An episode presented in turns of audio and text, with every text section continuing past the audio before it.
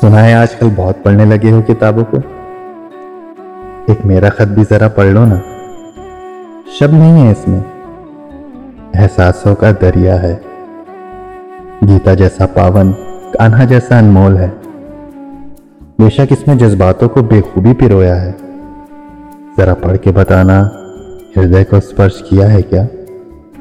माना बेबाक बातों को हमने उलझा रखा है, हो सके तो सुलझाने की थोड़ी कोशिश करना।